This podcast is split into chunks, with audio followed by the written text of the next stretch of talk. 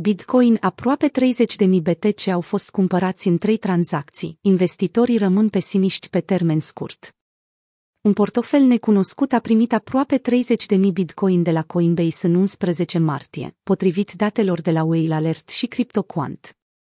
Achiziția a avut loc în trei tranzacții separate de 9843 BTC, 9991 BTC și 9867 BTC, cu un volum total de 29.620 BTC pe Coinbase Pro, potrivit Whale Alert deși nu a avut niciun impact asupra performanței prețului, dacă tranzacția va fi confirmată ca o cumpărare autentică și nu o tranzacție internă, ar însemna că Coinbase Pro a încasat peste 1,1 miliarde de dolari la un preț de 39.000 de dolari pentru un bitcoin.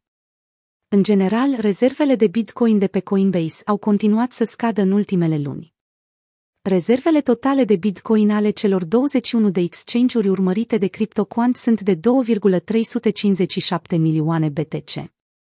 În general, piața se află într-o stare de incertitudine și nu este într-un trend de acumulare, potrivit companiei de analiză Glassnode. Bitcoin se apropie de 40.000 de dolari.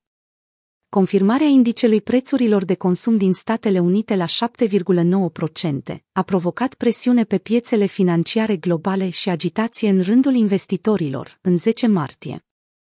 O perspectivă asupra volatilității recente a Bitcoin a fost împărtășită de traderul Rect Capital, evidențiind în graficul de mai jos modul în care BTC încă se consolidează între suportul verde al minimului superior și rezistența oferită de linia albastră a medie mobilă exponențială de 50 săptămâni. Presupunând un scenariu ipotetic optimist, Rect Capital a indicat liniile verzi și albastre ale mediei mobile exponențială drept puncte puternice de rezistență în ultimele două săptămâni deținătorii de Bitcoin riscă să vândă în pierdere.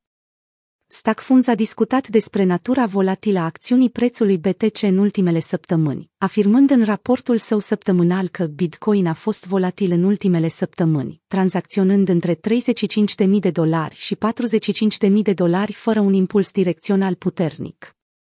Acțiunea recentă a prețurilor se bazează în primul rând pe știri, analiștii fiind oarecum pesimiști pe termen scurt, având în vedere conflictul din Ucraina și creșterea persistentă a inflației care continuă să afecteze piețele.